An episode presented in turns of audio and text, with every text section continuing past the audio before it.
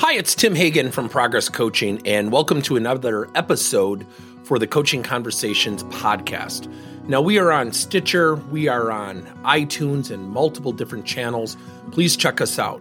Now, one of the things that you'll get out of our podcast episodes is a lot of content, a lot of strategy. It's not fluff, it's not concept. Yet, we really want you to engage with the content and let us know your feedback.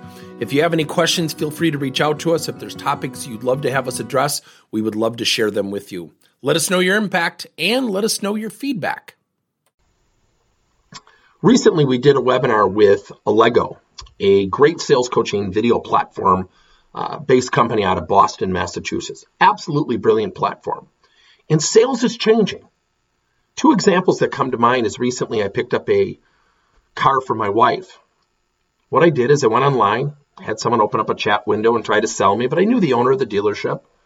So I told him which one I wanted. I looked at the pricing and I went and picked it up like I was picking up groceries on the curb. But what did we do in the old days? We went to the car lot as a customer, hoping somebody from the window didn't see us, and then they're going to come out and they're going to start walking towards us. Now we're coming up with reasons with what? We're just looking, we're not buying today to fend off the car sales pressure sales is changing. Think about agricultural. We have a lot of agricultural clients. Guess what happens?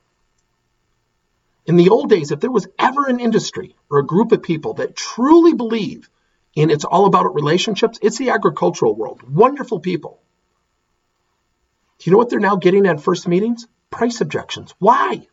The farmer, the grower can go online and get competitive price information. Think about that.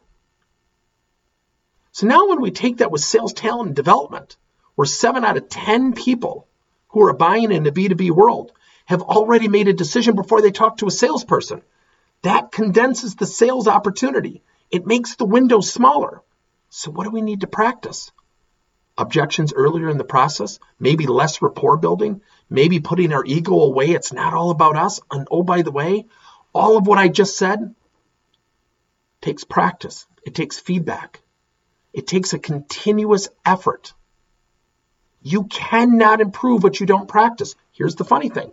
What do we do when we have a sales trainer like myself or a coach from the outside come in and say, let's pair up in groups of two. We're going to practice. We're going to role play. Does anyone ever jump for joy and say, oh, fantastic. I'm so happy this guy showed up. Now they all roll their eyes because they don't want to do it. Here's the funny thing. What if you could do it in segments, time segments?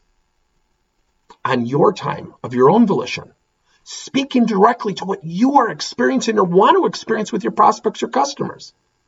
That's what Allego does for you.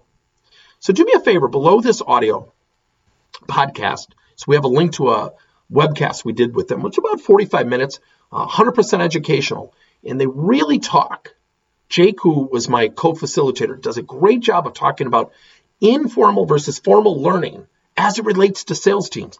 I don't know if it'll blow you away, but I think the insight will blow you away. When you see screenshots of the tool and the five methods that I teach, I think you're going to be blown away of what sales coaching can do for you and more importantly, how you can do it. Good luck. Thank you for listening to another episode of Coaching Conversations by Tim Hagen and Progress Coaching.